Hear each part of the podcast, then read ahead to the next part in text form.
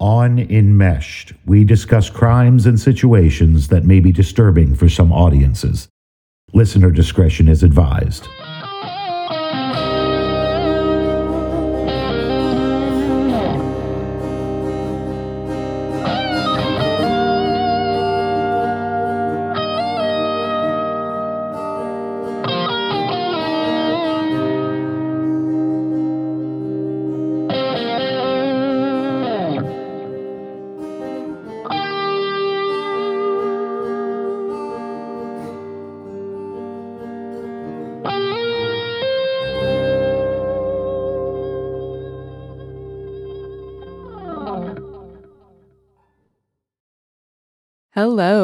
Welcome to Enmeshed, the podcast that explores family relationships and crime.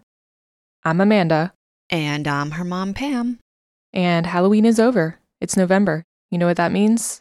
It's cold. No, it means it's time to put up the Christmas decorations. Yeah, okay. You you have fun with that. I'm not ready yet. I've been ready. I put up my two turkey Thanksgiving decorations. Well, there you go. So, did you get any trick or treaters? A few. We did. It was so cold. But yep, it was fun. How about you? We had a lot. Like hundreds? Yeah, that's very typical though. But we had, um, I'll have to post a picture of this on our socials. So my daughter was Sky from Paw Patrol. And then we decided that Carl was going to be Marshall, who's one of the Paw Patrol. So we, well, I decorated a white t shirt that I had with Sharpie and drew a picture of Marshall and did a little blurb that said, I'm okay because he's the clumsy one. Poor Carl. I don't even know how Marshall is a hero on Paw Patrol. He's always tripping over something or doing something. I'm okay. Hmm. So, my Ap- apropos for Carl. yeah, I guess it fits. But we'll post a picture of that. Well, that was a cheap Halloween costume. It sure was. It was free. I already had the Sharpie. I already had the white t shirt. I already had the Carl. All right. It worked out. And the teenager? What did she go as? Um, she was an 80s rocker. It was a last minute costume that we put together. Actually came out of my closet for the most part. Mm, so she was, did she look like Grandpam back in the day? I guess so. She had the bandana, the leather jacket, the black boots, Okay. the aviators. All right. Yep. A little Madonna esque. Yeah. Nice. She told someone at her school that she was Joe Elliott because she wore an I Love London shirt. That used to be mine. So she could have passed as Joe Elliott. All right. Well, she's my girl. We have our spot of tea together in the afternoons. Oh, yeah. So, what did you get a lot of? We had, through the few people that we had, a lot of Wednesdays. Wednesday Addams. Okay. Mm, That was a popular one this year. I can't remember what we got, but my favorite one that will stick with me forever. So it was this kid that took a cardboard box and he turned himself into whack-a-me, not whack-a-mole, whack-a-me. So his head popped through the top of the box. He attached like a black bopper. That's what I'm Mhm. gonna, you know, you bop the moles. And he printed out pictures of his face and stuck them on the cardboard box Okay. That and he had lights. effort. Yeah, it, it- he had to have found that on Pinterest or his mom or something. Uh, but yeah, he had lights on it too, so it lit up like a game. And after I gave this kid candy, he told me I got four whacks, so I got to bop him on the head four times. It was the best. Okay. Well, I guess 411 kids will be at your house later. Yeah, they might be. My favorite was uh, one of our neighbors dressed as the other neighbors. they had no idea. And, you know, there's a uniqueness about them.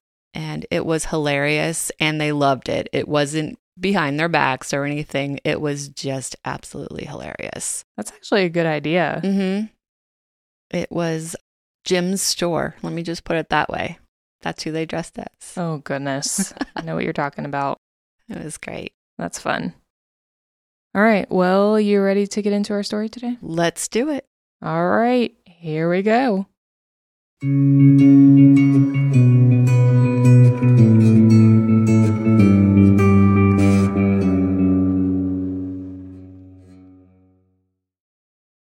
Today, we would like to introduce you to Betty and Jack Wilson, an attractive, wealthy, and sociable couple in Huntsville, Alabama. The pair were married for 14 years, with each bringing three children from their previous marriages into the relationship. Brady Bunch style. Oh, yeah, absolutely. Jack was a kind and successful ophthalmologist from Chicago who made a habit of giving away his services for free to those who struggled to make ends meet. Jack even prayed with his patients before surgery. He and Betty met when Jack was receiving kidney dialysis on the floor of Huntsville's Humana Hospital, where Betty worked as a nurse. He was a lot of fun to be around, and Betty took to his sense of humor quickly. There wasn't any opportunity Jack left to make a joke. Even his will ended with, quote, to be used only if absolutely necessary, i.e., if I am dead. Try real hard to revive me if I only look dead. Unquote. That's funny. Jack sounds like a pretty amazing man. Betty once wrote about Jack, quote, It would have been hard not to have noticed him. He reminded me of a little boy with an impish smile on his face all the time. He was one of the kindest people I had ever met, and regardless of how busy he was, he always had time to stop and talk. Unquote. The two barely made it through their second date before realizing they were meant to be together. They even made a long distance relationship work for a time when Betty got an impressive job, complete with a decked out executive office in Atlanta.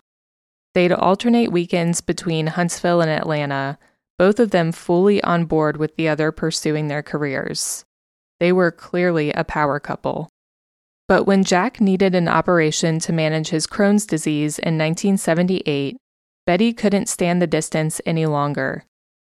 She moved back to Huntsville to help take care of him as he joked that the two of them together made one normal person. That's cute. This poor guy, Crohn's disease can be a brutal gastrointestinal disease. Mm Mhm. But it wasn't long after that that they decided to get married.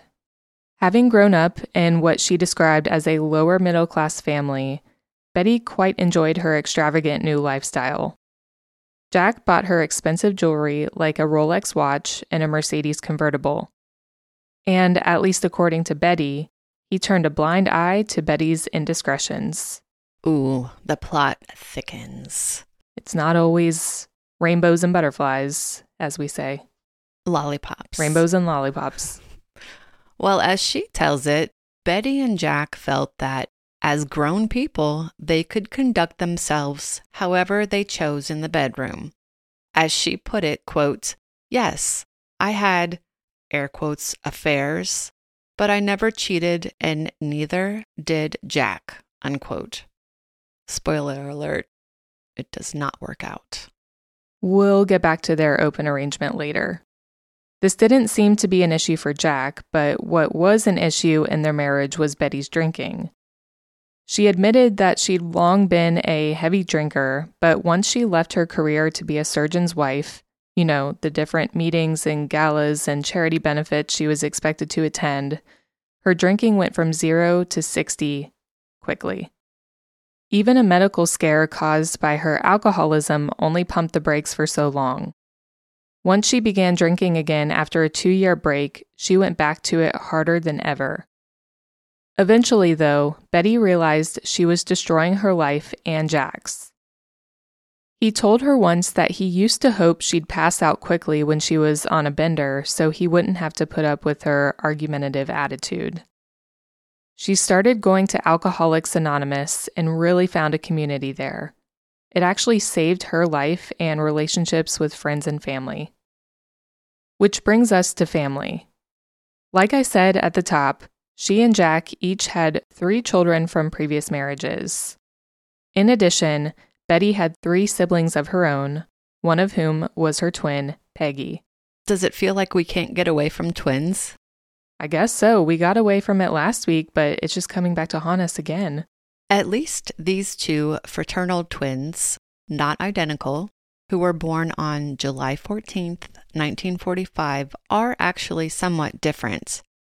In high school, Peggy was a homecoming queen while Betty was on student council and performed in plays and talent shows. They were both popular and married their first husbands right out of high school, had kids, but both divorced within a few years. In our story, though, they are both in their second marriages. Peggy worked as a first grade teacher, and like Betty, she was an attractive, kind hearted, sociable person. Peggy was a sweet Southern lady of God. She was married to a Baptist deacon and sang in the church choir. So, why are we talking about a bunch of nice, fun, friendly people on this show? This is how it always starts. Every single time. Well, on May 22nd, 1992, Betty was coming home from shopping and an AA meeting. She had a lot to do to get ready for a trip she and Jack were going on the next day to Santa Fe, New Mexico. But when she walked up the stairs of their brick mansion, she discovered 55 year old Jack's lifeless body in the doorway to their bedroom, blood covering the floor. Betty fled to the neighbor's house to call the police. When investigators arrived, they found a bloodied metal baseball bat in the hallway, just feet away from Jack's body. They also discovered puncture wounds in his head, abdomen, and arms, a fractured skull and hyoid bone, and defensive wounds, including a broken arm and fractured shoulder. What they didn't discover, however, were any fingerprints that didn't already belong in the house. In the bedroom, a green ski mask sat on the bed, and a gun registered to Betty was missing. It didn't take long for the Huntsville police to start pointing fingers at Jack's wife, Betty. They thought it was suspicious that Betty and Jack had separate bedrooms.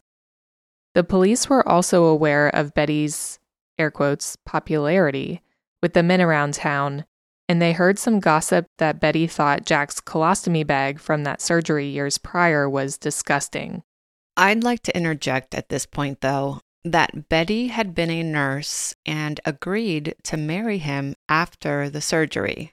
She was well aware going into the marriage what a colostomy bag entails. Also, to note, this was obviously not a robbery. Jack's wallet was on the floor and nothing had been taken. Don't worry, we'll have time to go through all of this. But in the meantime, while the police liked Betty for the murder, they couldn't mount a solid case. She had a solid alibi. She'd been at AA that evening, and there was no other evidence to suggest that she'd been the one to murder Jack. As a matter of fact, neighbors had seen Jack outside that evening hammering a political sign in his yard while she was gone. But they couldn't let go of Betty's extramarital sex life, their separate bedrooms, or the fact that Jack was worth around $6 million. So when a police informant came forward a couple of days later to say they'd overheard a man say he'd been hired to kill a doctor in Huntsville, the police were quick to bring Betty in for questioning. And who was this man? Entered James White, a 41 year old handyman. With a long track record, including a dishonorable discharge from the military, child molestation, drug use, and much more, James was described by one reporter as a dirty man with ungroomed hair and bad teeth.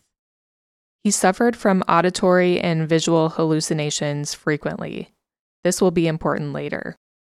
Detectives found Betty's registered gun and a book of poetry from the library that had been signed out by Betty in an abandoned house next door to James's trailer. Super suspicious. They also found shoes in James's Vincent, Alabama trailer that had blood on them that matched Jack's blood type. But how in the world would the wife of a prominent eye surgeon come to know such a degenerate man? Let's take a quick break before discussing the connection between James White and Betty Wilson.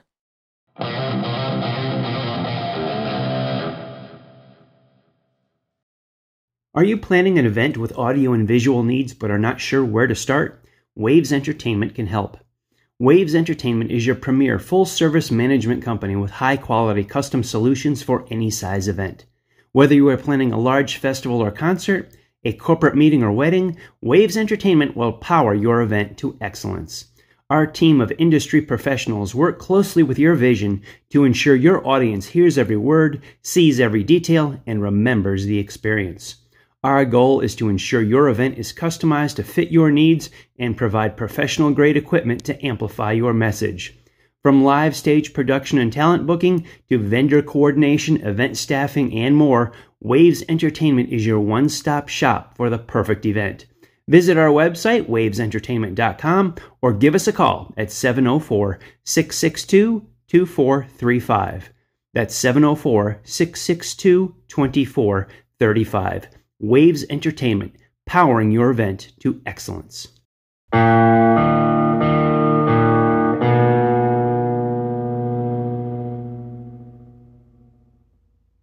Now back to the show. All right, so let's hear it. How could James White and Betty Wilson possibly be connected? Well, James was a handyman and janitor at an elementary school, the same elementary school where Peggy, Betty's twin sister, worked. And as the police began to question James, he said that he and Peggy had been carrying on a long affair and that Peggy and Betty had approached him with $5,000 to kill Jack. According to James, Betty had given him her gun and put the money she owed him in that library book to hand it off secretly. She was waiting for him outside the house and drove him back to his trailer after he'd murdered Jack. Of course, these allegations came with the promise of a lighter sentence for James. He would plead guilty to murder and was sentenced to life with the possibility of parole in just seven years. James would testify that on the day of the murder, he'd hidden in the house with the gun, which he'd already decided he wasn't going to use. Not long before Jack arrived home, James decided he didn't want to kill anyone, but it was too late. Jack had already discovered him, and in the ensuing tussle in the upstairs hallway, James beat Jack with a bat and stabbed him before running down to Betty's waiting car. Investigators found no sign of James in Betty's car, not even a hair, but that didn't stop prosecutors from insisting Betty had an equal hand in Jack's murder. James, Betty, and Peggy were all charged and each given their own trial. Peggy made bail, however, Betty did not. In Betty's trial, the prosecution argued that Betty found Jack's colostomy bag repulsive and was running around on him as a result. The prosecution called just one of her former lovers, despite the fact that she'd been forthcoming about each of them. All of them but one lived in the general area, with this singled out lover being brought in from California specifically for this trial. Errol Fitzpatrick took the stand to testify about their relationship, and immediately the early 1990s Alabama jury was influenced to convict her. You see, Errol was a black man. Despite her defense lawyers, four of them, objecting to the clear racial manipulation, the damage was already done. Did you know one of her lawyers was Bobby Lee Cook, who was the inspiration for the show Matlock with Andy Griffith? I did not. Interesting. That huh? is interesting. Well, coupled with a media frenzy around this case, we've got sex, money, beautiful Southern belles. Betty didn't stand a chance. The jury deliberated for two days before finding her guilty of capital murder and convicting her to life without the possibility of parole. And then it was Peggy's turn. Peggy didn't suffer from the same character assassination as Betty, with the prosecution going so far as to complain that trying to convict her was like trying to convict God. While Betty was essentially an evil incarnate in the eyes of the media, Peggy was a compassionate angel who wouldn't hurt a fly. Her husband and daughters and son took to the stand in her defense, and her fellow churchgoers stood vigil at the courthouse, some with signs reading Free Peggy Lowe. Looking at Peggy and at James White, there's no way to imagine the two of them becoming involved romantically. We'll post pictures. So, the story James tells is a farce from the start, I think. Well, her jury agreed. In three short hours, they found Peggy not guilty of conspiracy to murder Jack Wilson. But really, one sister can't be guilty without the other, now can they? So let's dive into some of the inconsistencies in the case here. First, Betty wrote in a magazine called The Old Huntsville that, in the weeks prior to the murder, she wanted to replace the screen doors on the house. Peggy suggested the janitor that she knew could do it, as she'd seen some other carpentry work he'd done and was impressed with his craftsmanship. So that's the initial connection between James and Betty. Betty goes on to write that she'd waited on James to come to her house for hours and just chalked up his lateness to typical contractor behavior and left a note for him on the door so she could continue on with her day. Later, when he was contrite for missing the appointment, Peggy convinced Betty to give him another chance. He struggled with alcoholism, she told Betty, and Betty knew all about that battle. James was broke and could really use the work, even telling Peggy he might kill himself if things didn't get better. Betty gave in and let him know that she was headed to an AA weekend retreat nearby and that she'd leave him half the money he needed to do those screen doors in a book under the seat of her car at the lodge. The guards at the lodge wouldn't let James access the car, so Betty went out and handed it to him with the money inside. That's how the library book got in James's possession, at least according to Betty. She then wrote that after James ran off with her money without doing the job, she called him up to chew him out. They spoke on the phone a couple more times, with each conversation ending with Betty cursing out James for conning her. Then that fateful Friday, May 22nd, arrived. So let's remember that James knew where the Wilsons lived and was a mentally ill alcoholic that knew the woman of the house was furious with him. And what about Peggy? Right. James said that the two of them had multiple sexual encounters. That court reporter said that James was unkempt, with rotting teeth and unwashed hair. Sure, the heart wants what the heart wants, but what's the likelihood that a happily married woman would take up with a mentally unstable janitor with his teeth rotting out of his head and greasy hair? However, by the time Peggy's trial rolled around, James's defense team had helped him get some dental work and look more presentable. We can only assume he'd had to use a public defender, so where did the money come from for his upgrade? Suspicious. For sure. Regardless, it's not like James was the most reliable witness.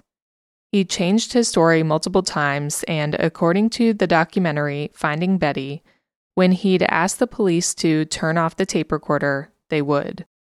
So there were affidavits he signed that said one thing, recorded statements that said another, statements made to police that were never recorded, and inconsistencies between each. But one reality is that he avoided the electric chair by pointing the finger at Betty and Peggy. Another important thing to note is that James never accurately described what Betty looked like until much later. See, as we mentioned before, Peggy and Betty were fraternal twins.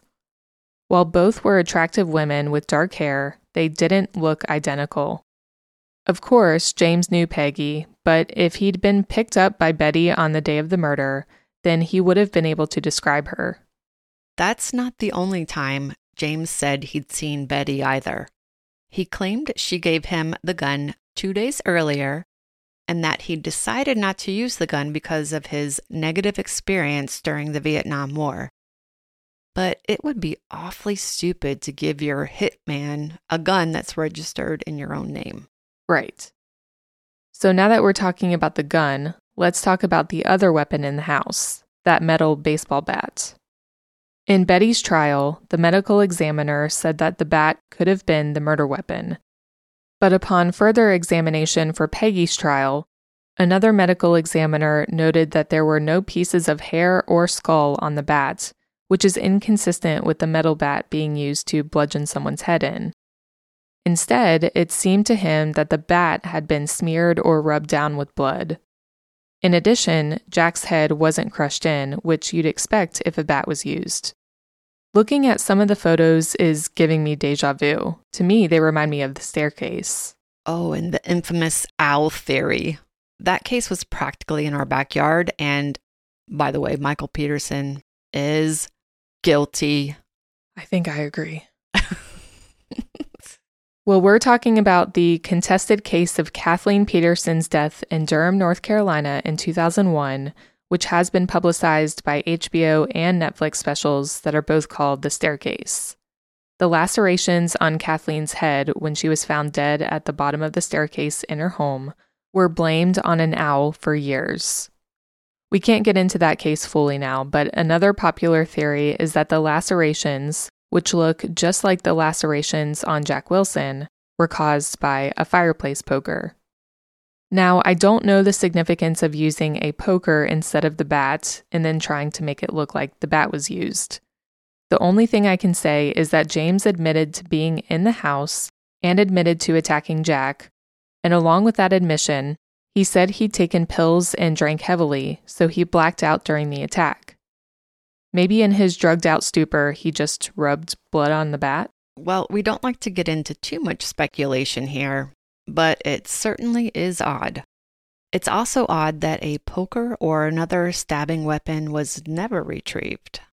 And what about the money? We mentioned Jack was worth about 6 million. James claimed the twins paid him $5,000 to kill Jack. Not only could no bank records indicate any sort of transaction between James and the women, but let's think about it for a moment. Who would risk the electric chair for a $5,000 hitman? If Betty was as unhappy as the prosecution and James wanted to say she was, she could have divorced Jack and probably gotten a pretty hefty payout. And why would Peggy risk her own life and her own family for the same? In addition, Finding Betty points out that a few months before the murder, Jack tried to get the amount of his life insurance payout raised. Betty never signed the documents. If she hadn't been convicted of his murder, she would have received less money than he intended for her to have because she didn't sign. We've seen a lot of cases of a life insurance policy being the nail in the coffin for murderers, but this time it seems to help Betty's case. Even if the $6 million wasn't Betty's motivation, there are a few other details that don't make sense. She was trained as a nurse. It seems to me that she could have come up with a better way to kill Jack than to leave it in the hands of James White. Not only that, but he was murdered before their vacation to Santa Fe. Why plan a vacation at all? Most of the time, with a murder for hire situation, the offending spouse arranges to be out of town. Betty was simply at an AA meeting. So let's recap. James White was a mentally unstable criminal who needed money and was unable to keep his story straight about how he killed Jack Wilson. He even tried to recant his testimony from his trial at one point, saying that the officers had coached him on what to say. He admitted that Peggy and Betty had nothing to do with Jack's murder and that he wanted to make things right. The evening that his recantation was to be made official, according to Betty on Finding Betty, the original prosecutor and lead detective on the case went to James and threatened him with the electric chair for perjuring himself if he went through with the recantation. With a man like that, a known con man with a drug and alcohol problem, and an incentive to get out of jail, which version do you believe? It's hard to say, right? Right. In Finding Betty, documentarian Gene Rollins Adams Jr. posits that Betty was made an example of by Huntsville police because she was a white woman married to a high profile white man and had carried on an affair with a black man. His theory stems not only from all of the inconsistencies in the case, but also from the fact that the KKK had extremely strong ties to the Huntsville area. In a particularly graphic moment in the documentary, it's revealed that a guard had approached Betty's cell while she was awaiting trial and said, quote, Any rich bitch that would fuck a N-word deserves to die, unquote so the racial bias and bigotry certainly wasn't a secret. I'm curious to know which version our listeners believe. Did twins Betty and Peggy conspire to have Betty's husband murdered? Or did the police help James White create a story to send Betty to prison for life? Either way, justice for Jack hasn't been served. If you believe Betty and Peggy are guilty, then the fact that Peggy hasn't spent a single night in prison is a grave injustice. If Betty had nothing to do with his death, then her life sentence is a grave injustice. Both Betty and James are still behind bars as of this recording. Betty, who is now 78, is serving her sentence at the Julia Tutwiler Prison in Wetumpka, Alabama. Tutwiler is a maximum security prison that was named one of America's 10 worst prisons by Mother Jones in 2013. From 2009 through 2011, six Tutwiler employees were indicted on charges of custodial sexual misconduct or custodial sexual abuse. James is serving his time at Limestone Correctional Facility. Although each were found guilty, only two have served time. Please let us know what you think. Should Peggy have served time as well? Do you think Betty was just a gold digger? Peggy later stated that her jury got it right and Betty's jury got it wrong, proclaiming Betty's innocence. There is a free Betty Wilson project. Finding Betty documentary is a four year passion project by Gene Adam Jr., an independent African American filmmaker. The film argues Betty Wilson was wrongly convicted of murder conspiracy involving the death of her husband in May 1992. The 80 minute documentary calls for Wilson to be set free and has a step by step examination of what it calls holes in the prosecution's case. The documentary presents graphic photos of the crime scene and makes use of recreations to enhance the understanding of the trial. Adam said he hopes the movie will be a driving force for Wilson's acquittal. Finding Betty is available on YouTube TV, Apple TV, and Amazon Prime Video. Evidently, people can actually email Betty directly. And that's all I have to say about that.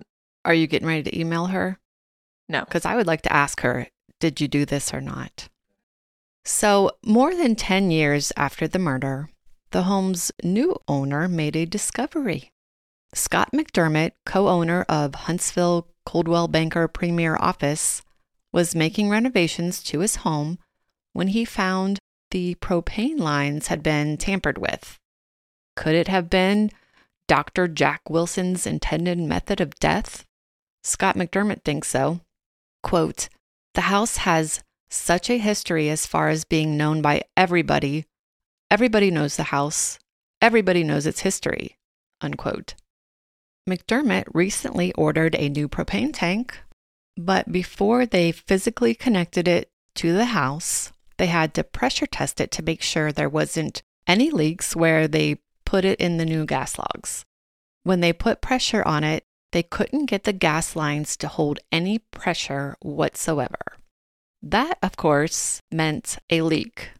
Heating and cooling workers traced it to a space in the upstairs master bedroom behind the wall near the bed, which was a hidden fireplace that McDermott didn't even know about, and the cap for the propane tank line had been removed.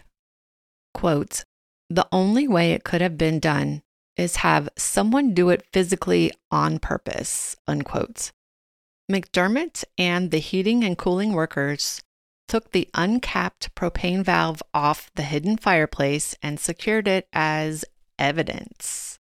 He theorizes Betty Wilson and James White may have attempted to kill her husband by this method, but the plan didn't work and a backup plan was carried out.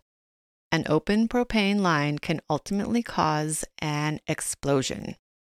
Knowing the history of the house, McDermott put his new discovery in the context of the Betty Wilson murder case. That said, he took his finding to the lead investigator who worked the case back in 1992. He said, quote, I called the police with the intent of letting them know what I had found with the question of did they have any need for the actual piece? The short answer? According to lead investigator at the time of the murder, Mickey Brantley, no, police do not need the uncapped propane valve for anything. He said, quote, From a legal standpoint, there's nothing we can do. As far as we know, Scott McDermott is the first owner since the Wilsons. However, many people have been in and out of this famed house. Oh, great. How far is that drive? I think you've been to Huntsville, Alabama. I have. Not too far, I but I it's don't far enough to. I don't think Scott McDermott's going to let us in. So, No, he might not. All right, well, let's finalize this case with enmeshment. In 2006, Betty snagged herself a new husband, a former Green Beret named Bill Campbell, who had become fascinated by her plight after watching a 48 Hours episode about the case. They had a traditional wedding ceremony, although the wedding cake had to be sliced before it was allowed in the prison. Understandable. By the way, Alabama does not allow conjugal visits.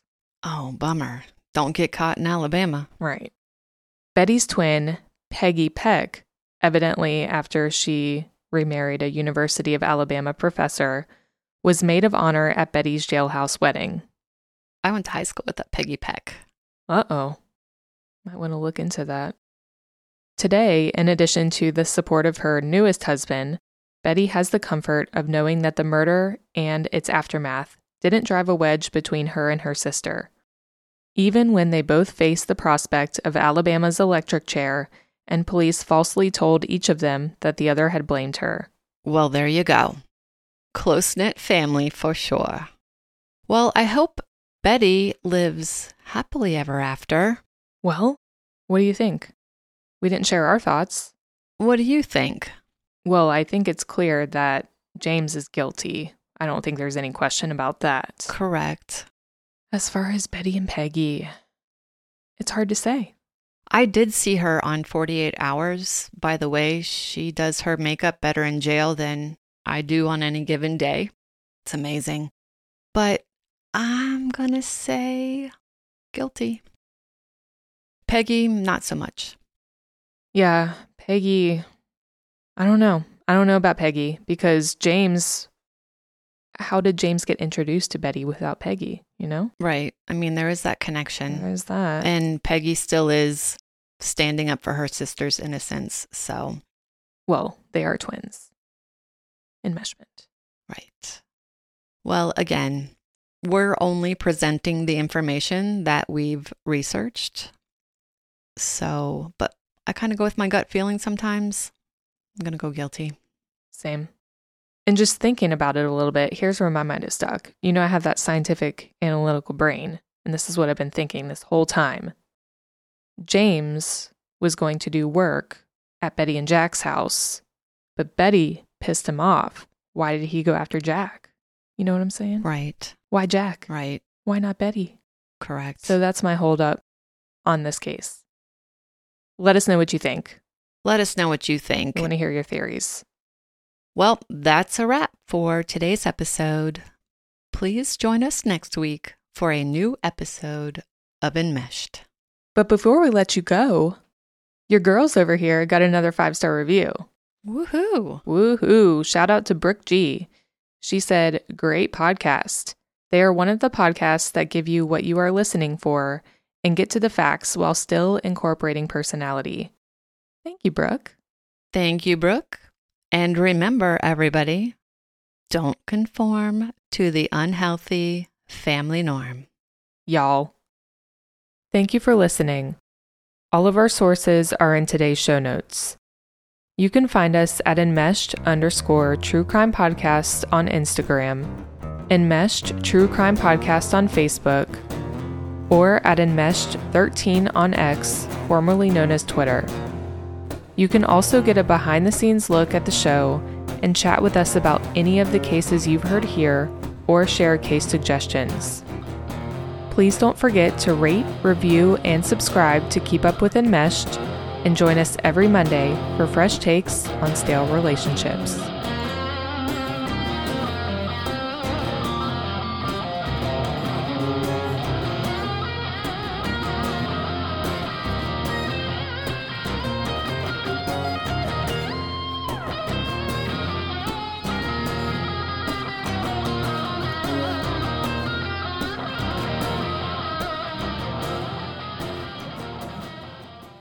Enmeshed is an Oh No production. Oh no.